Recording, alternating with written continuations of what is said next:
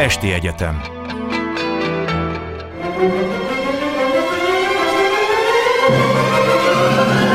A világ urai Merre rángatják a világ szekerét a hatalmasok? Szénási Sándor műsora Jó estét kívánok! Trembeszki Zsolt, a Külügyes Külgazdasági Intézet külsős munkatársa, vendégünk India szakértő. Jó estét önnek is! Amiről pedig beszélni fogunk az India, hát ha nagyon ilyen zsurnalisztikusan közelítünk, és mondjuk a média címeiből indulunk ki, akkor ilyen kérdések tehetők föl, hogy India-e az új Kína? A Made in China helyett Make in India lesz-e majd a vezetőelem. Lehet, hogy India is befutja azt a pályát, amit Kína, hogy tudnék soft powerként kezdte a világpolitikában, meg a gazdaságpolitikában, aztán most látjuk, hogy hol tart. Vajon ezt az ívet leírja majd India, és átrendezi-e maga körül a helyi és később a világviszonyokat. Én olvastam egy önnel készült interjút, amiben próbálja az újságíró lelkesedést egy picit hideg vízzel öntözgetni, de azért az kétségtelen új van, hogy India elég gyorsan fejlődik, hát ugye a, a lakossága már nagyobb, mint Kínáé, de hát ez nem biztos, hogy olyan jó dolog, viszont a gazdaság is nagyon dinamikusan nő majd mindjárt megbeszéljük, hogy hány százalékkal is ez mit jelent, és hát van még egy kérdés, ugye aktuálisan az ukrajnai háború megítélése, a hagyományos indiai szerep, balanszírozó, kiegyensúlyozó szerep, de mindenképpen egy változó szerepről beszélgetünk. Kezdjük a gazdasággal, nem, azt az emberek úgy szokták, legyen az a második. Kezdjük akkor a, a lavírozással. India régóta jó viszonyt ápol Moszkvával, még a szovjet időkből is, ugye a legfőbb fegyverszállítója volt, ellenkötelezett ország volt. Ez, ez megmarad, ha bár a szovjet szállítások már azt hiszem, hogy 50% alatt vannak, és hát Amerikával is megpróbál jóba lenni. E, nagy kihívás volt-e az ukrán háború, amikor ezt a szerepet próbálták továbbvinni? Jó estét, és üdvözlöm a hallgatókat, én is. A háború nagy kihívás volt Indiának mindenképpen egyszerűen, ha csak egy diplomáciai apparátusnak kezelnie kell egy ilyen egyensúlyozó helyzetet, éles helyzetben nyilvánvalóan ez nagy kihívás. Én azt gondolom, hogy túlzóak voltak a háború elején, közepén azok a vélemények, amik szerint ez egy nagyon súlyos kihívás az indiai-amerikai kapcsolat számára. Az teljesen világos volt, hogy a háborúval kapcsolatos teendőket nagyon eltérően ítélte meg a két ország, és, és nagyon komoly frusztrációt okozott az amerikaiaknak az, hogy India gyakorlatilag semmilyen körülmények között nem hajlandó nyíltan elítélni Oroszországot burkoltan, ez egy kicsit más kérdés, és ebben India evolválódott, és erre majd ki fogok térni. Ezzel együtt mind a kettő ország számára sokkal fontosabb partner a másik, mint mint amennyire az amerikaiaknak Oroszország ellen volna fontos partner India, vagy az indiaiaknak az oroszok melletti kiállás lenne. Elsősorban Kína miatt, Kína egy közös ellenség, ellenfél, rivális India és az Egyesült Államok számára az ellenség az egy túlzás ezen a ponton. Ezt mind a kettő ország vezetői tudják, mind a két ország diplomatái tudják, nem volt könnyű időszak az orosz-ukrán háború, nem könnyű időszak a kapcsolataikban, de amerikai-indiai kapcsolatok szintjén ezt inkább gondolom taktikai kérdésnek, taktikai problémának, mint stratégiainak. De azért India is úgy van ezzel, mint Kína, bár Kína hangsúlyozza elköteleződését Moszkva mellett, csak a gyakorlatban nincsenek semmiféle katonai vonatkozása, de nagyon sok előnye van hogy olcsó jut orosz nyersolajhoz, gázhoz a világpiacon, és hát Indiával is körülbelül ez a helyzet. Lehetett olvasni egy ilyen elemzést, hogy, hogy viszonteladóktól vásárol nyomott áron olajat, ezt ő, ő egyébként, vagy mondjuk dízelt, ő egyébként állít elő dízelt, de kicsit drágábban. Na most ezt a olcsó orosz dízelt megtartja magának, hm. a saját drága dízelét meg eladja Európának. Ez így van, ez így van. Kínához annyit tegyünk hozzá, hogy valószínűleg Kína az oroszoknak a technológiai embargó kijátszására tett kísérleteihez azért valamilyen mértékben asszisztál, igen, tehát közvetlen katonai segítséget nyilván Kína sem nyújt. India azért ilyen mértékben nem támogatja az oroszokat. Én nem is mondanám, hogy India támogatja az oroszokat. India az oroszokkal szembeni szankciókban nem hajlandó részt venni, ami a személyes ízléstől eltekintve azért más kategória. Ez bizony így van, India nyomottáron vesz meglehetősen sok orosz olajat. Azt hiszem, hogy nyáron vagy őszelején egy másik interjúban azt mondtam, hogy az energiaipari kapcsolat Oroszország és India között lényegében elhanyagolható, valószínűleg nyáron volt. Azóta ez nem igaz. India Oroszországból érkező olajimportja, vagy energiaimportja talán 30-szorosára nőtt, ez óriási növekedés, borzasztóan alacsony bázisról, tehát szerintem egy százalékát nem tette ki az indiai energiamixnek az orosz ö, szénhidrogén a háború elején, egy-két százalékot maximum, sokszorosára nőtt. Most India energiaimportjának talán a negyedét teszi ki az orosz energiahordozó, tehát ez, erre, erre már nem lehet azt mondani, hogy, jelent, hogy jelentéktelen. És az is igaz, hogy India az olcsó orosz energiából előállított dízelt megtartja magának, és jelentős részét a saját termelésének exportálja nyugatra. E fölött az amerikaiak egyébként javarészt szemet húnynak, mert az amerikaiaknak két dolog fontos az, hogy az oroszok olaj bevétele, földgáz bevétele csökkenjen, ugyanakkor egy kínálati sok azért ne, ne üsse meg túlzottan a világgazdaságot. Tehát ez, ez, egy, ez egy olyan szituáció, amivel együtt lehet élni, amerikai nézőpontból is. És azt se szabad elfelejteni, beszéltünk hogy a nyomottáról, az indiaiak nem, nem önzetlen barátai az oroszoknak. Nagyon nyomottáron vásárolnak olajat, India ugye nem fogadta el az orosz energiára kivetett ársapkákat, de valószínűleg enélkül sem fogadták volna el, de az oroszok azt mondták az indiai külügyminiszter, az india, indiaiaknak, hogy tovább fogjuk vágni az árainkat ti felétek, tehát egy hivatalos ársapka nélkül is India nagyon nyomott áron tud ö, orosz energiát importálni. India számára komoly károkat is okoz egyébként ez a háború élelmiszeráron keresztül, hadipari beszállításokon keresztül, igyekeznek csökkenteni a veszteségeiket olyan módon, amilyen módon lehet, és ez az olcsó energia ennek egy része. Hát ilyenkor ugye meg kéne kérdezni, hogy India profitál-e abból, hogy az orosz áruk nem jutnak ki a világpiacra, de orosz áru, ami kijut a világpiacra, az energiám, és illetve az olajon kívül, ja még a fegyveripar, igen. Hát szóval nincs. E, ez a magyarázata annak, hogy ugye Magyarországon a magyar kormány minden orosz barátsága ellenére orosz élelmiszerekkel vagy orosz árukkal nem találkozunk az üzletekben, de az igazság az, hogy indiaival sem.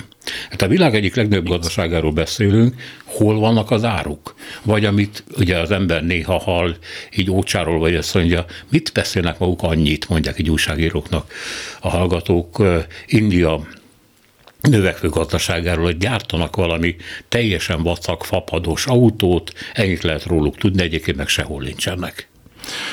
Ez egyébként igaz, India világ kereskedelmi profilja jóval kisebb, mint India világ gazdasági profilja. Ugye tehát tudjuk, hogy tehát Indiában a hideg a függetlenné válás óta az autarkiának komoly hagyományai voltak, hát az arra való törekvésnek legalábbis. India sosem volt egy export nagy hatalom, sosem volt alatt értjük a független Indiát természetesen, korábban egészen más a történet, az indiai gazdaság most a világ GDP-jének talán 3-4 most már 4 hoz közelebb van 4 át teszi ki. A világkereskedelemnek egy-kettő százalékát, talán a kettő százalékhoz valamivel közelebb. Ez azt jelenti, hogy India a globális átlagnál mondjuk úgy kicsit konyha nyelven kevésbé kereskedik, kevésbé exportra és importra épül a gazdasága. A 2014 óta a szolgáltatások esetén egyébként kicsit más a helyzet. Szerintem a szolgáltatásokban sem éri el India a globális GDP-n belül is súlyát, de, de jóval magasabb, mint az áru, a, áru kereskedelmen belül, tehát talán olyan 3-4 százalék lehet ott is szolgáltatásokon belül India súlya a világban.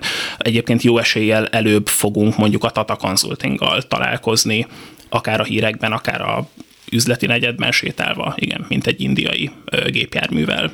A Gyakorlatilag piacon. a saját piacát látja el, ugye? Javarészt a saját piacát látja el, és hát India is alapvetően valószínűleg inkább nettó fölvevő volna, ha a kereskedelmet tovább liberalizálnák, ami felé egyébként jelentős lépéseket tesznek, de azért nem egyenletes sebességgel a 90-es évek óta 2014-ben hatalomra került, és most is kormányzó hindu, nacionalista, jobboldali ö, kormány, Narendra Modi miniszterelnök vezetésével egyébként már a 14-es kampányban nagyon nagy hangsúlyt helyezett arra, hogy Indiát egy gyártóipari központtá tegye, hasonlóan, mint Kínával ez történt 70-es évek, 80-as, 90-es években, és ami Indiában nagyon határozottan nem történt meg, tehát India nem vált egy gyártóipari export hubbá, központtá. Ennek az eredményei lassan most már, hát még nem 10, de lassan 8-9 év alatt felemásak, az indiai gyártóipar nagyon jelentős mértékben nőtt abszolút értelemben, de a gazdaság növekedéséhez képest azért lassabban, tehát még az aránya csökkent is, pedig kifejezetten az aránynak a növelését, a gyártóipar arányának a növelését tűzték ki célul 2014-15 környékén, ez abszolút nem jött be. És igen, valóban most sem mondanám, hogy India egy export nagyhatalom, inkább saját piacra igyekeznek termelni, illetve a tulajdonképpen a hivatalos politika, a hivatalos retorika is inkább abba az irányba kezd el átállni, hogy, hogy helyben helyi technológiai és gyártókapacitás nőjön, és ezzel tudják az ország igényeit kielégíteni. Egy picit burkolt protekció, vagy burkolt export kiváltás, de azért nem arról beszélnék, hogy ez egy exportkiváltó gazdaságpolitika, de a, de a retorika inkább ebbe az irányba mutat. Korábban beszélt arról, hogy India hagyományosan egy autar gazdaság felé törekszik, tehát egy önellátó gazdaság. A kelet-európai ezt meghallja, akkor persze rögtön a, a szocialista, az ószocialista, mondjuk a Rákosi korabeli viszonyok jutnak eszébe, ahol a, a krumplitól a a, bocsánat, hogy hívják ezek? Mit akart Rákosi termeszteni? A gyapotot, gyapotot. igen. Tehát a krumplitól a gyapot termesztésig mindent magunk kell, kell el, el, előállítani, mert hát az imperialistáknak nem akarunk kedvezni, és különben is, ugye a szocialista tábornak kell összetartónak lenni, hát aztán ez később ez a dolog szétesett. De Indiában valamilyen módon ez úgy is tetten érhető, éppen az egyik önnel készült interjúból tudom, hogy a tisztviselők, tehát az állam a mai napig ilyen külföldi tőke elhárító páncélosként viselkednek, tehát oly módon igyekeznek gátolni, rossz indulatúan fékezni a tőkebehozatalt, amit egyébként a kormány szeretne, és hát hmm. promotálja is természetesen, amire mind a mai napig panaszkodnak a külföldi befektetők. Kínában meg ugye azt történt, hogy tessék jönni, minden kaputajtót kizártak, olcsó munkaerő vagyunk, szereljenek össze bárkit, csak ne tiltakozzanak, ha kicsit ellopjuk a technológiát technológiájukat.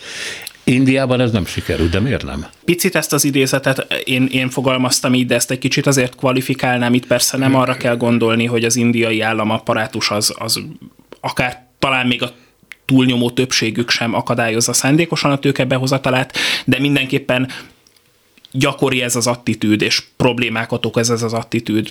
Nyilván egy szervezeti kultúra, az, az, annak van valamekkora tehetetlensége, és nem változik olyan gyorsan, ahogyan ezt egy befektetést ösztönözni szerető, szándékozó kormány szeretné.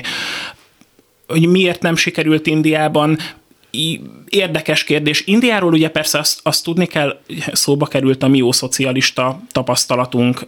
India szocialisztikus tapasztalata egy kicsit természetesen más volt Indiában, a, a piacgazdaság és a tervgazdaság egy, egy, egy érdekes ö, ö, mixe alakult ki már a függetlenség után. Ö, ez, ez a 60-as, 70-es évektől különösen jelentősé vált bankok, bányák államosítása, ipa, egyes iparágak államosítása úgy, és a beruházásoknak nagyon szigorú, nagyon-nagyon-nagyon bonyolult engedélyezéshez kötése, ez az úgynevezett angolul ezt, angol, in, hindi keveréknyelven ezt, ezt license rajnak nevezik.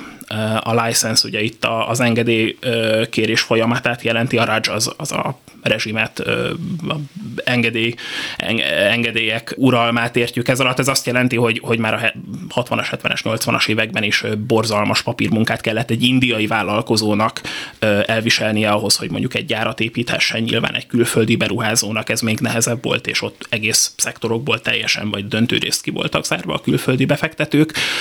Na most ezt a license rajot a 90-es években egy, egy, egy fizetési mérleg válsága volt Indiának a 90-es évek elején és 80-as évek végétől, és akkor ott ennek az eredményeképpen indultak be a reformok, ezt a license rajot elkezdték visszaépíteni, de nyilvánvalóan ezek a, ezek a mechanizmusok, ezek nem szüntek meg egyik pillanatról a másikra, és talán azért 2014 óta azt mondhatjuk, hogy, hogy a leg, az indiai gazdaság döntő-döntő többségét kitevő szektorokban elvben akár egyszerű is lehetne az ügyintézés, egy ablakos, digitális ügyintézés, ez jól is működhetne, akár csak nagyon-nagyon stratégiai szektorokban van a külföldi tulajdon limitálva, hadiparban például, de ott is talán nem akarok butaságot mondani, 49% lehet. Igen, hát szervezeti kultúra is, és az értelmiségi hagyományok nyilván ezek lassan változnak. A Foreign Direct Investment, tehát az FDI beáramlásának a útjában álló nehézségek tulajdonképpen az angolok, tehát a kolonizáció kora óta vannak, és a többi befektető most ezt szívja meg utólag. Hogy, hogy az angolok korlátozták volna? Nem, nem az, hogy a, hogy a nyugat ott volt és elnyomott bennünket és, és ezzel szembeni. Valószínűleg részben igen, rész, rész, ez, ez biztosan egy fontos komponens. Biztosan fontos komponens az is, hogy egyszerűen az indiai függetlenségi mozgalomnak egy olyan árnyalata, vagy egy olyan irányzata adta az ország első top vezetését ugye Jawaharlal Nehru volt az első indiai, független India első miniszterelnöke, aki egyszerűen, ő egy szocialista volt, egy, egy talán mai szóval egy demokratikus szocialistának lehet nevezni, én még szociáldemokratának se nevezném, ő szocialista volt, ő a tervgazdaságban hitt. A szovjet tervgazdaságot egy pozitív elképzelések forrásának gondolta, nyilván épesző ember nem gondolja, hogy egy az egyben átültethető Indiába. Pragmatikusabb volt annál, mint hogy, és hát sokszínűbb országot és sokszínűbb pártot és parlamenti többséget tudott maga mögött ahhoz, hogy Indiában ezt egy az egyben átültesse, ezért alakult ki ez a hibrid rendszer, amiről beszéltem. De valóban a, a angol száz tengeri kereskedő hatalmakkal szemben kialakult egyfajta verzió, és ez biztosan meghatározta azt is, hogy milyen ideológiai irányba, milyen politikai gazdaságtan felé orientálódnak a független India értelmiségiei, gondolkozói, állami vezetői, E, igen, érdekes, amit Néruról mond, mert aztán kiderült, ugye a magyar rendszerváltás után, hogy Gönc Árpád, aki később elnök volt, az indiai nagykövetséggel állt kapcsolatban, és India tiltakozott a szovjet bevonulás ellen. Aztán később Germánus Gyula, akiről megint később tudtuk meg, hogy, hogy hát dolgozott a magyar biztonsági szerveknek, hát gondolom a külföldi útjai miatt. Tehát ő járt Nérunál, és Néru nagyon keményen felelősségre vonta az 56-os retorziók miatt. Tehát Nero úgy tűnik a szovjet imperializmussal szemben sem volt megbocsátó, bár a szovjet rendszert magát valamennyire másolta. Nero és a független Indiának az alapítói, ők teljesen egyértelműen egy többpárti parlamentáris ö, politikai rendszerben gondolkoztak, tehát mindenképpen demokraták voltak a szónak ebben az értelmében. Ők összeegyeztethetőnek tartották ezt a, ezt a tervgazdálkodással, vagy a tervgazdálkodás jelentős súlyával. Um, szovjet imperializmus és Nérú összefüggéséről. I- igen, Néruról ezt, ezt többé-kevésbé tudjuk, hogy ő, ő személy szerint nyilvánvalóan elborzasztotta az, ami 56-ban Magyarországon történt, amit az oroszok, amit a Szovjetunió ö, ö, tett 56-ban Magyarországgal. Azt azért tegyük hozzá, hogy India ö, ENSZ béli szerepe az 56-os forradalom alatt és után nem volt ennyire nagyon dicsőséges. Néru kellően pragmatikusnak bizonyult, kellően pragmatikusnak bizonyult ahhoz, hogy a, a szerint ő általa és szerinte fölfogott indiai, indiai nemzeti érdek, tehát a Szovjetunióval ápolt jó viszony érdekében öm, ne ítélje el nyilvánosan a szovjet beavatkozást. Kicsit hasonló volt, pontos idézeteket most nem tudok hirtelen mondani, de picit hasonló, vannak hasonlóságok azzal, ahogyan most az ukrajnai háborúra India reagált nagyon-nagyon erősen implikálják burkoltan, hogy nem tetszik nekik, ami történik, és hogy, hogy embertelennek tartják, és a nemzetközi jog megsértésének tartják. Olyat, hogy a Szovjetunió hogy Oroszország volna felelős mindazért, ami történik, ilyet explicit módon nem mondanak ki soha. A külföldi befektetések másik nehézségének említik azt, hogy ugye kínai rettenetesen centralizált, és akkor finoman mm. fogalmaztunk, mm. óriási ország, India meg hát az Egyesült Államokhoz hasonlóan ugye szövetségi államokból épül föl. Korrekt. És igaz, hogy a központi kormánynak nagy adukászak vannak a kezében, de azért ezek az államok nagyon sok mindenben tudnak fékként működni. Igaz, hogyha úgy találják, akkor a reformokban élen is járhatnak. Nem tudom, hogy ez mennyire igaz, vagy nem igaz, de minden esetre ez a széttagoltság, ez nagyon megnehezíti a tőkeáramlást. Ez valószínűleg nagyon sok tekintetben megnehezíti, igen. Ugye India ahogy, ahogy elhangzott, India is egy föderáció, tag, tagállamoknak a, a, a, a szuverén szövetsége. Sőt, hát létezik egy ilyen észak-dél. De mennyire, és, és aztán kelet, észak-kelet, vagy igen. Az a nagyon érdekes jellemzője az Indiai Uniónak, hogy papíron alkotmányos szempontból ez egy nagyon-nagyon centralizált föderáció. Nem mondom, hogy annyira, mint az orosz föderáció, ami nyilván nem, nem egy föderáció semmilyen gyakorlati szempontból, de, de az indiai központi kormánynak nagyon-nagyon nagy hatalma van papíron az államok fölött csettintésre gyakorlatilag köz, központi kormányzást tudnak bevezetni mondjuk egy válsághelyzetben. Indiai államoknak nincsen zászlója, ami nem jellemző egy föderatív rendszerben. A gyakorlatban ugyanakkor nyilván nagyon töredezett az infrastruktúra, alulfinanszírozott az államapparátus, nagyon limitált a központi kormánynak a tényleges képessége arra, hogy szakpolitikákat végrehajtson és keresztül vigyen az államokon. És emiatt az államoknak az autonómiája, ha papíron nem is, a gyakorlatban meglehetősen nagy, és igen, ez, ez, ez, ez, ez valóban így van. Öm, nehéz, egységes országos szakpolitikákat kialakítani, de ugyanakkor, hogyha valami, ami igazán fontos volna, elakad országosan, akkor nagyon gyakran egyes államok előre tudnak menni az adott területen, mondjuk a földvásárlások egy tipikus ilyen téma, amit, ami, ami az első vagy a második problémakör, amit India tőke vonzási képességének a tárgyalásakor ö, fölszokás hozni, és 14 bocsánat, mit, mit is jelent tulajdonképpen, hogy nem lehet, vagy nagyon nehéz földet eladni? Nagyon nehéz földet eladni, vásárolni. És jön valaki, és akkor erőművet akar építeni, hát akkor belegebed, ami megszerzi. Be, belegebed, jön valaki erőművet akar építeni, de a gyarmati időszakból vannak az adott környéknek a földtulajdon viszonyainak a nyilvántartásai, gazdálkodók élnek ott, és száz év litigáció a bíróság előtt, amíg, amíg sikerül eldönteni, hogy akkor kisajátítható ez a, az a föld,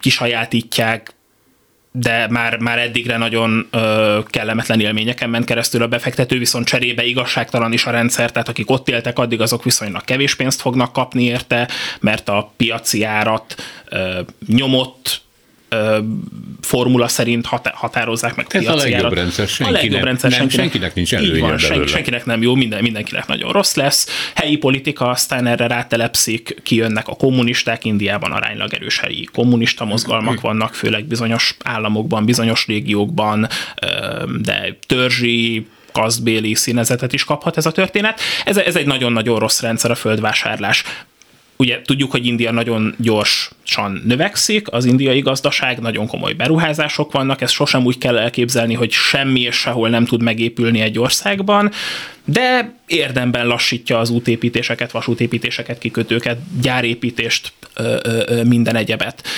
És Ugye 2014-ben egy nagyon-nagyon kényelmes parlamenti többséget szereztek a hindu nacionalisták, és meg is próbálkoztak ennek a rendszernek a reformjával. Elég komoly reformokat addigra keresztül vittek, mondjuk a, a, az ottani áfa országos egységesítése az egy ilyen komoly reform volt sok ellenállással. Na most a földtörvényt nekik sem sikerült, a föld, földvásárlási rendszert nekik sem sikerült országosan megreformálniuk, elbukott, nem, nem, nem maradt meg. tiltakozások, Iszonyú, demonstrációk voltak.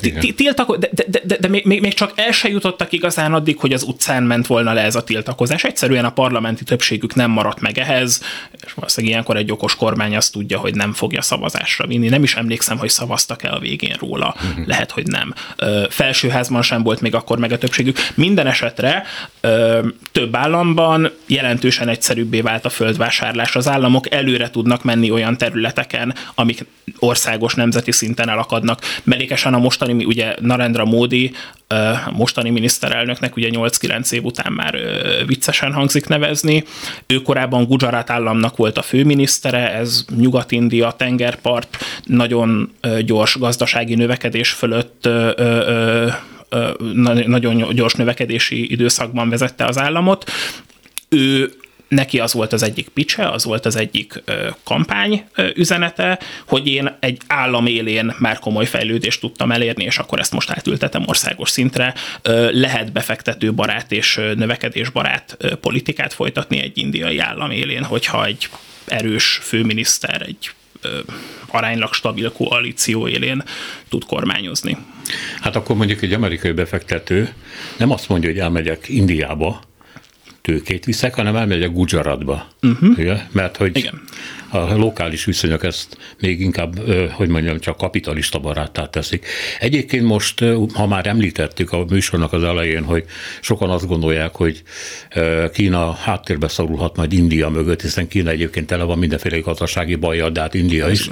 Szóval mekkora most a indiai gazdaság növekedése, és mondjuk a kínaihoz képest már, amit arról lehet tudni, mert ott is folyton misztifikáció és hazugságok vannak, Igen. nehéz megítélni. Én, én, én jobban bíznék az indiai statisztikákban, mint a kínaiakban töredezettebb a rendszer, de nehezebben tudom elképzelni, hogy központi hát, utasításra, vagy értjük, hogy érted, alapon ö, jelentősen fölfelé tudnák kanyarítani a számokat. Ezzel együtt India növekedés, ugye 14-ben még nem, talán 10 5-6 környékétől mondjuk 18-ig a világon a legnagyobbból, de ez már a felső egy számjegyű növekedés, tehát ugye Kína lelassult, India soha nem érte el ezeket a 11-12 százalékokat. Lehet, hogy volt egy 11 százalékos évük a 2000-es években, talán mintha lett volna. Azóta nyilvánvalóan a Covid években mind a kettő ország ö, növekedésen nagyon-nagyon lelassult, szerintem egyikük sem fordult negatívba, ö, de minden esetre lelass, lelassult, és Kínáé valamivel kevésbé lassult le, tehát mondhatjuk, hogy 20-ba, talán 21-ben is Kína gyorsabban növekedett Indiánál. A legutóbbi ö, szám az szerintem talán dekára pontosan ugyanaz a két ország esetén, legalábbis a világbank statisztikáiban, amit én jobban ismerek. Nagyon valószínűnek tartom, hogy most már belefo- el fog kezdődni az az időszak, amikor India tartósan valamivel Kínánál gyorsabban fog tudni növekedni. Az indiaiak ugye hencegnek 14 óta, hogy most már gyorsabban növekszünk Kínánál, ugye, mint mondtam, ez, ez az azóta eltelt időszaknak egy részére igaz, a teljes egészére azért nem, tehát ez nem egészen igaz. Picit előre mennek az ezzel valódi csekvésnek, de én szerintem azért valószínűbb, hogy, hogy India saját fejlettségi szintjén még nem beleragadva a közepes jövedelműek csapdájába túl fog teljesíteni egy közepes jövedelmű csapdába beleragadt Kínát. Nagyon nehezen tudom, hogy akkor elképzelni, hogy ezeket a 9, 10, 11, 12 százalékokat az indiaiak hozni tudják. Én nekem az a gyanúm, hogy egy a világ leggyorsabban növekvő nagy gazdaságává váló India még mindig alul teljesíteni Kínát a kínai aranykorhoz képest. Van itt egy ilyen csúszós terület, amikor az ember arról próbál beszélni, hogy egy nép, népcsoport vagy közösségek mentalitása mennyire számít egy ország működésének a javulásában, a gazdasági teljesítményben. Azért nehéz terepez, mert ugye nagyon könnyű olyan fogalmakat előráncigálni kényszerűen is, amik hát némi kis ilyen fajvédő ízt kapnak. Tehát ennek figyelembevételével kérdezem meg, hogy e, az india és a kínai mentalitás közötti különbség, hogy tudni, Kínában egy nagyon erősen központosított, e, agyonellenőrzött e, félelmekkel terhelt társadalommal sikerült előállító, összeszerelő üzemé változtatni egy időre az országot a jövő érdekében. Tehát itt előrelátások történtek úgy, mint korábban Japánban. Hogy ez hogy mondjam, csak magától értetően nem működött Indiában, mert egészen más a társadalom, sokkal megosztottabb, soha nem volt igazából oly módon elnyomva minden társadalmi réteg, mint a kommunista Kínában, és kiszolgáltatva a központnak, amit ha az elrendelt, akkor hát meg kellett csinálni. Szóval az indiai történelemben és az ennek következtében kialakult különféle népcsoportok, különféle mentalitásainak volt-e valami szerepe abban, hogy India hogyan fejlődött?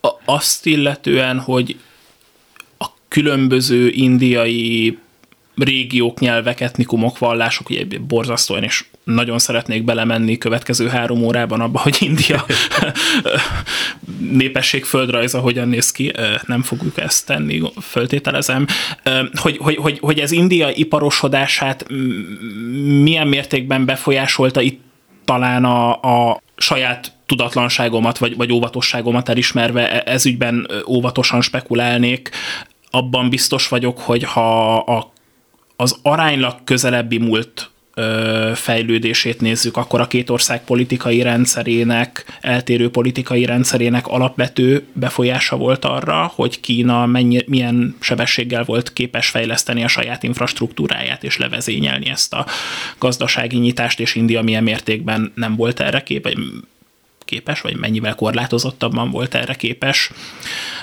Nem Szerintem ez elsősorban a, a, a, a, nagy beruházások, az infrastruktúra fejlesztése szempontjából érdekes, illetve abból a szempontból, hogy egy gyárépítést, egy beruházást nem fog megtorpedózni a helyi ö, ellenzék egy városban vagy egy államban, ugye Kínában ilyen nincsen, Indiában nem egészen ritka. Az emberek mentalitás mentalitásában fennálló különbség. Én, én ott a kínai mentalitáshoz nem értek eléggé ahhoz, hogy ezt össze tudjam hasonlítani. Mondok egy példát, ah, jó? Eh, amikor az ember bárhol, bármelyik pontján a világnak bemegy egy kínai étterembe, akkor a következő tapasztalja általában családi tulajdonban van. Ez egyik. Kettő. Mindenki folyton fut úgy értem a felszolgálók, a szakácsok. Uh-huh. Egyik pillanatról a másikra, hogy megrendeli az ember, már hozzá is futva, gyorsan felszeleteli neked a pekingi kacsát. A lány leteszi, és már rohan vissza a konyhába, vagy rohan a másikat. Állandóan és folyamatosan ez a leállíthatatlan, eh, túlmozgásos tánc folyik hmm. a, a kínaiak között. Ez indiaiaknál ilyet soha nem láttam, de nem, ez valahogy úgy, és, a, és a, nem, Indiában vagy Kínában jár, jártam kétszer is, ugyanezt tapasztaltam. Uh-huh.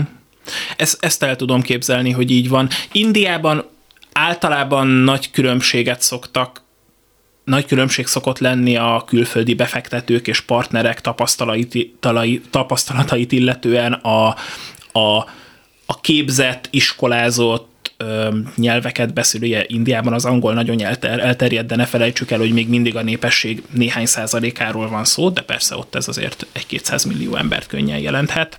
A képzett indiai munkaerőről pozitív szokott lenni a visszajelzés. Én elsősorban mostanában japán cégek ö, ö, indiai tapasztalataival foglalkoztam, ezt kutattam, és ö, nem tudom, hogy fere azt mondani, hogy a japán cégeknek még a nyugatiaknál is keményebbek az elvárásaik,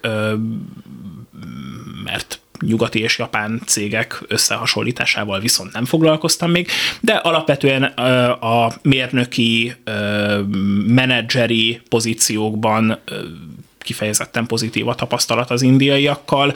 A, a, a, a gyártósori szintű manuális munkaerővel, alacsony középszintű munkaerővel gyakran nehezebb a kulturális aklimatizáció. És mi az oka annak, hogy az IT-iparban annyi indiai van? Ugye az amerikai Silicon World-et nézzük, mm. akkor mindenki indiai munkaerőt kíván magának.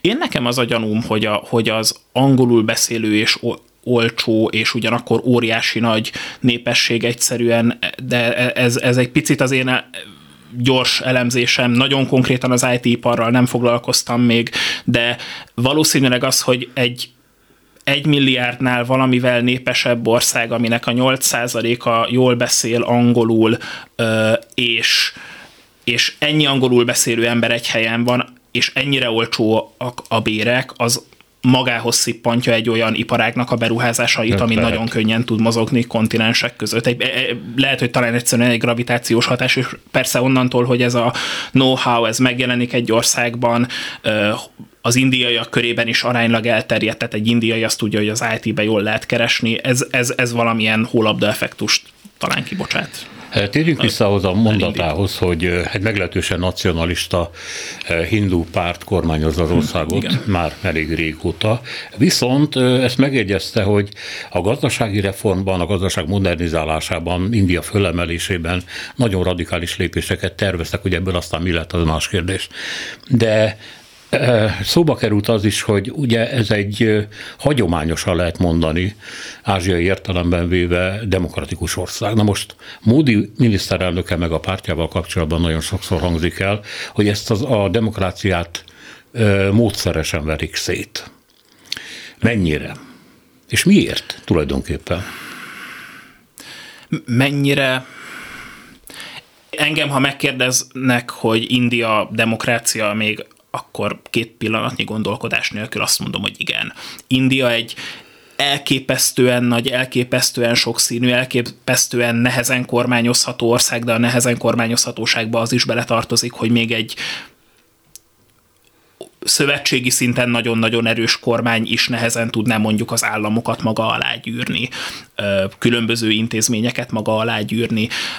A lelkessége módiéknak a demokratikus normák aláírásában, alásásában kétségtelen, lelkesen igye, igyekeznek ezeket aláásni, különösen ami a sajtószabadságot illeti, különösen ami a civil szervezetek öm, működését illeti, öm, és nyilvánvalóan ami a kisebbségek helyzetét illeti, ott egy én szerintem nagyon-nagyon megrázó ö, politikát folytatnak, ami a világban nincsen igazságtétel, a történet végén valószínűleg nem fogja India szétesését, vagy komoly, igazán komoly megrázkódtatást okozni, de ugyanakkor muszlimok elleni, muszlimok elleni úszítás, igen, ebben nem fog India szétesni, sajnos valószínűleg nagyon sokáig fogják tudni ezt folytatni. Én szerintem túl fogja élni az indiai muszlim közösség a BJP-nek a kormányzását, de nem lesz kellemes. Azt, hogy jó, értem, hogy nacionalista, de hogy, hogy mondjam csak, hol nincsenek nacionalisták, de ami a muszlimok ellen folyik, az egyrészt átível korszakokon, tehát azért lássuk be, hogy ezek az összecsapások, én nem mondom, hogy mindig a hindik kezdik, a hinduk kezdik, ezek a szocialista kormányzás alatt is előfordultak. Láttam egy ilyen magyar tévéfilmet annak idején, hát ennek több évtizede, ahol egy ilyen nagyon véres összecsapás történt, ezt követően járt a magyar televízió mm. a helyszínen, és akkor kérdezgették az embereket, hogy mi történt, és mi, mi történt volna, semmi. Egyszerűen letagadták. Letagadták, hogy tegnap még egymást mészárolták. Nincs erről hír. Lehet, hogy csak a külföldinek nem szeretik elmondani a belső bajokat, vagy lehet, hogy ez, ez önmaguk előtt is egy ilyen tabusított viszony. Valószínűleg részben tabusított, és valószínűleg részben normalizált. Indiában ez már a mostani kormány alatt is hozzávetőleges számadat, de és ez rosszabbá vált 2014 előtthöz képest, de azért nem, nem nulláról nőtt talán 800 körül, körülire egy év alatt a, az ilyen vallásos, erőszakos eseményeknek a száma. Ez valóban úgymond békeidőben is valószínűleg hozzátartozott az indiai valósághoz nagyon régóta. Nyilvánvalóan ugye a függetlenné válás alatt teljesen elképesztő dolgok történtek Pakisztánban és Indiában is, ott két milliósak, a, két milliós talán a legnagyobb becslés, hogy mennyi halt meg ember, valószínűleg lehet, hogy inkább a sok százezres nagyságrend a reális, minden esetre rengeteg sok ember meghalt, és valóban a kongresszus kormányzása alatt is sokszor ö, ö, került sor ilyen vallásos zavargásokra, egyébként nem csak hindu-muszlim viszonylatban, ugye, amikor ö, Indira Gandit meggyilkolták a szik testőrei, a halisztáni szik panjábi függetlenségi mozgalom eltiprását megbosszulandó, akkor utána Delhi és más nagyvárosok utcáján a szikeket gyilkolta a hindu gyilkolták a hindu többséghez tartozó emberek. Újabban ez, ez nyilván elsősorban muszlim-hindu vonalon jelenik meg, sajnos valószínűleg a mostaninál jóval ideálisabb körülmények között is erre sor kerülne néha. A közösségi média az valószínűleg rontott ezen a helyzeten, újabban aránylag rendszeresen előfordul, hogy például egy muszlim háztartásban kecske van a hűtőben de elterjedt, hogy az marha, és akkor meglátogatják a szomszédok a családot, és nagyon gyorsan tudnak terjedni a különböző álhírek és mindenféle álhírhez hasonlóan az eféle álhírek is. Ez nem használ, nyilvánvalóan az sem használ, hogyha országos politika szintjére van emelve az az állítás, hogy India egy hindu ország, és a hinduk azok magasabb rendű állampolgárok, mint a muszlimok. Olyan, bocsánat, soha senki nem mondott ilyet nyilvánvalóan, csak teljesen egyértelműen utal rá a mostani kormánypolitika, és, na, és nagyon gyakran ö, ö, trükkösen csomagolják ezeket a muszlim ellenes politikákat ö, szekuláris köntösbe. Ugye a, a szólás, a, a, ugye az indiai nemzeti kongresszus, a korábbi kormánypárt, a függetlenségi mozgalomnak a vezető ereje tartja magát a szekularizmus letételés, letételének ö, ö, Indiában. Ezzel szemben a hindu nacionalisták azt mondják, hogy ti nem szekulárisok vagytok, hanem ilyen pseudoszekulárisok, és mi vagyunk az igazi szekulárisok Például, mert mi el akarjuk törölni mondjuk a muszlimokra vonatkozó saját muszlim családjogi szabályokat, ami egy felszínes elemzés alapján valóban szekulárisabbnak tűnik, mint az, hogy a muszlim kisebbségre eltérő szabályok vonatkozzanak, és ne legyen egy egységes uniform polgári törvénykönyv Indiában. De persze az indiai realitásokhoz meg hozzátartozik az, hogy a közösségek közötti béke fenntartásához ez a kompromisszum hozzájárult. De ezek tényleg vallási jelentétek? Tehát tényleg oly módon túlbuzog a hindukban a saját vallásuk iránti hit, és oly módon látják ezt veszélyeztetve mások által, vagy meggyalázva mások által, hogy ezért még ölni is kell. Az ember innen nagyon mm. nehezen hiszi el, hiszen a világnak ezen a részén a templomjáró emberek száma rettenetesen fogy, ugye terjed az a mindenki hisz, de a maga módján és abban, amiben akar. Tehát az, hogy ennyire tömegesen van egy vallás követve, és oly módon fölfűtve, hogy ebből gyilkosságok, tömeggyilkosságok is származhatnak, ezt nagyon nehéz elképzelnünk. Én nekem meg ráadásul gyanús is, hogy nem csak erről van szó.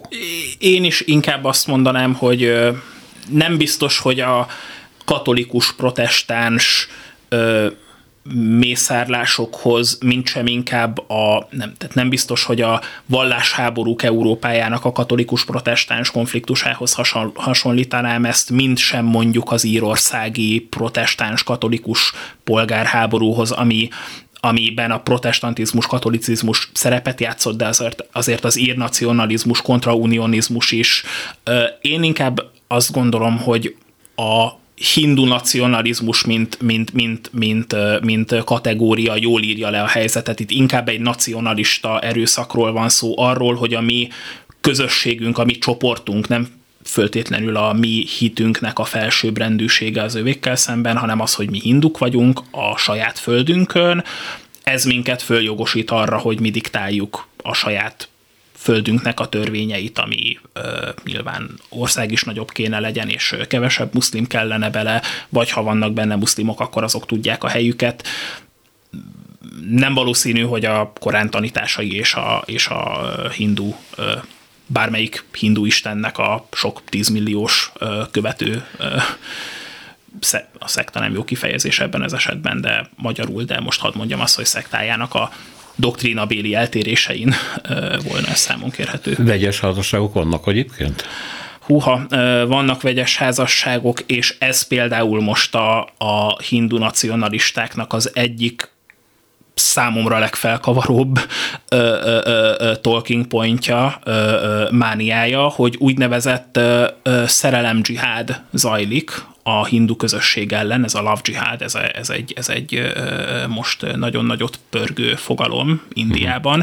Ez arról szól, hogy muszlim családok, muszlimok házasságra kényszerítenek, nem is feltétlenül kényszerítenek házasságra, csábítanak hindu nőket, és ezzel csökkentik a hinduk számát Indiában úgy tűnik, hogy most már az is probléma, hogyha egy hindu nő önszántából összeházasodik egy muszlimmal. Itt nem arról beszélünk, hogy lányrablás történne, vagy, vagy kényszerítés. Az, ha egy hindu és egy muszlim szerelmesek, az már lavdzsihád. Azzal kezdtük ezt a beszélgetést, hogy India hagyományosan korábbi szerepéhez, ami a a hidegháborúban ugye az el nem kötelezettek mozgalmat jelenti, ennek ott az egyik legfontosabb tagja, bár nagyon erős szovjet kapcsolatokkal. Ez folytatódik egyfajta olyan balanszírozásban, ami különösen az ukrán háborúnál látszik. Korábban, amíg Kína ennyire viharosan és ennyire durván nem lépett a világpolitika színpadjára, vagy mondjuk a katonapolitika hmm. színpadjára. Kína is úgy viselkedett, mint aki ki akar maradni a konfliktusokból, és önmagát egy ilyen soft powernek, a lágyhatalomnak jellemezte, hogy nagy vagyok, fejlődök, sokan vagyunk, de mi erőszakkal soha sehova, semmikor. Nem, nincs arról szó, hogy ez annyiban megváltozott volna, hogy kínai hadihajók hatolnának be mondjuk afrikai kikötőkbe, és onnan kínai katonák ugrálnak ki, és kínai helikopter köröz fölöttük. Nem, egyelőre meg a pénz és a gazdasági befolyás az az erő és hatalom, amit Kína használ, de nagyon keményen. Afrikában. És látszik, hogy nagyon keményen foglal el gazdasági őrpozíciókat, fontos területeken. Megjelenik-e majd ez a fejlődési sor Indiánál is. Tehát egy soft powerből, balanszírozó hatalomból eh, lesz-e a világban nagyobb hatalmas szerepe katonai jelenlét. Egyáltalán igényli ezt, mert Kína mindig igényelte, hogy ő a világ közepe, a mennyei birodalom, és természetszerűleg kontrollálnia kell a világot magam körül. Kicsit hasonlít ez mondjuk az orosz küldetés tudathoz, hogy a harmadik Róma civilizálja Európát, vezetni akarja a keresztény testvéreket, tehát gyakorlatilag jót akar nekik. És tegyük hozzá, hogy a dél-kínai tengeren például Fülöp-szigetek, Vietnám felé, Senkaku-szigetek, Japán felé, ott azért a kínai hadihajók és a helikopterek Azért az, az megjelenik, igen, is megjelenik, igen. igen. És, ugye, és ugye ez, ez is nagyon messze volt attól, amit de 10 éve már elkezdődött, amit 15 éve elképzeltünk, hogy Kína hogyan igyekszik viselkedni. Igen, igen, igaz, jogos. Tartani a fejét, és jogos, szóval India. nem belefolyni. Ez ugye megint csak picit hasonlóan tudok fogalmazni, mint az interjúban, amit, amit fölmerült a, a beszélgetés elején.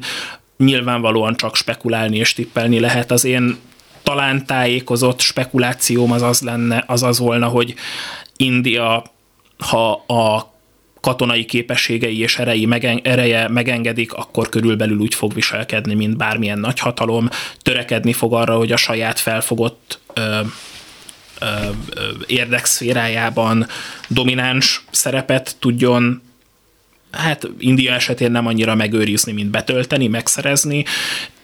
Egyébként valószínűleg ezt valamelyest könnyíteni fogja, hogy az indiaiak nem osztoznak az amerikaiakkal egy óceánon, tehát India domináns tengeri pozícióját egy lehetséges jövőbeli szenárióban szerintem az amerikaiak jobban tolerálnák, mint Kína esetén a csendes óceán túlfelén.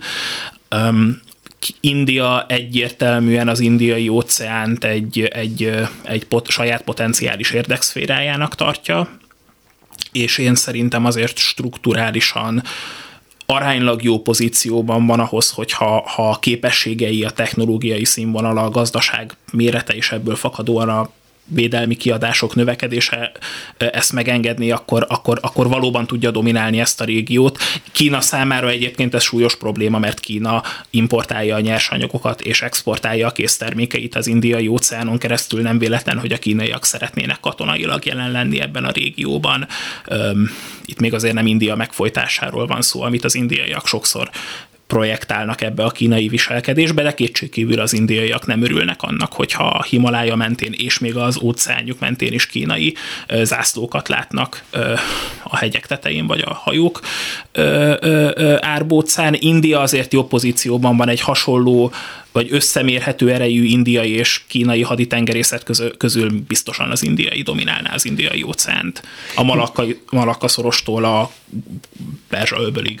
Még egy rövid kérdés, válaszra van idő. De, de, de, de itt most már egy, egy picit a informált tudományos fantasztikumba léptünk bele. Vagy. Az is egy létező műfaj. Szóval a kínaiak helyzetét megnehezíti a nyelvük, a világban, és az, hogy nagyon nehéz megérteni a kínai mentalitást és a kínai történelmet átlátni. Ez egy akadály. Az indiaiak esetében ez az akadály létezik, egy nyelvileg nyilván, de hát ugye sokan beszélnek angolul, hogy ön is mondta, tehát Indiát könnyebben befogadják-e, földolgozzák-e a világ nemzetei, hogyha megjelenik ilyen-olyan partoknál.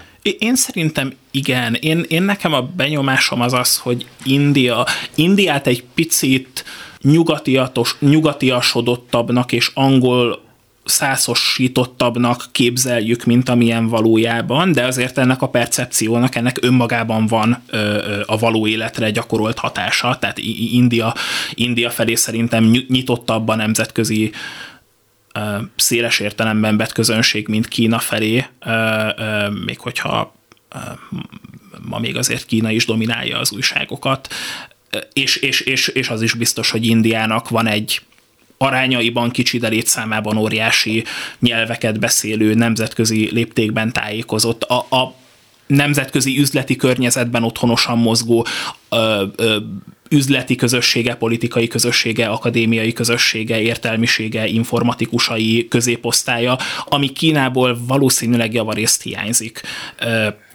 valószínűleg a kínaiaknak sokkal egyszerűbb lenne, hogyha 5%-uk úgy beszélne angolul, mint az indiaiak. 5%-a, és hogyha kínai ö, ö, ö, származású üzletemberek ö, ket ütne lovaggá a brit monarha, és ülnének a felsőházba mert az üzletem, mert üzletemberként annyit járultak hozzá a fogadó országnak a gazdaságához. Vagy, vagy adnák mondjuk a brit miniszterelnök vagy személyét. Vagy adnák a brit miniszterelnök igen. személyét, igen. igen. Vagy az amerikai alelnökét.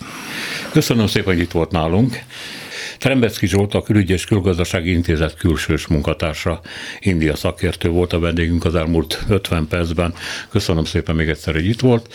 Önöknek köszönjük a türelmet és a figyelmet. A műsort Selmeci János szerkesztette, a műsorvezető Szénási Sándor volt. Minden jót!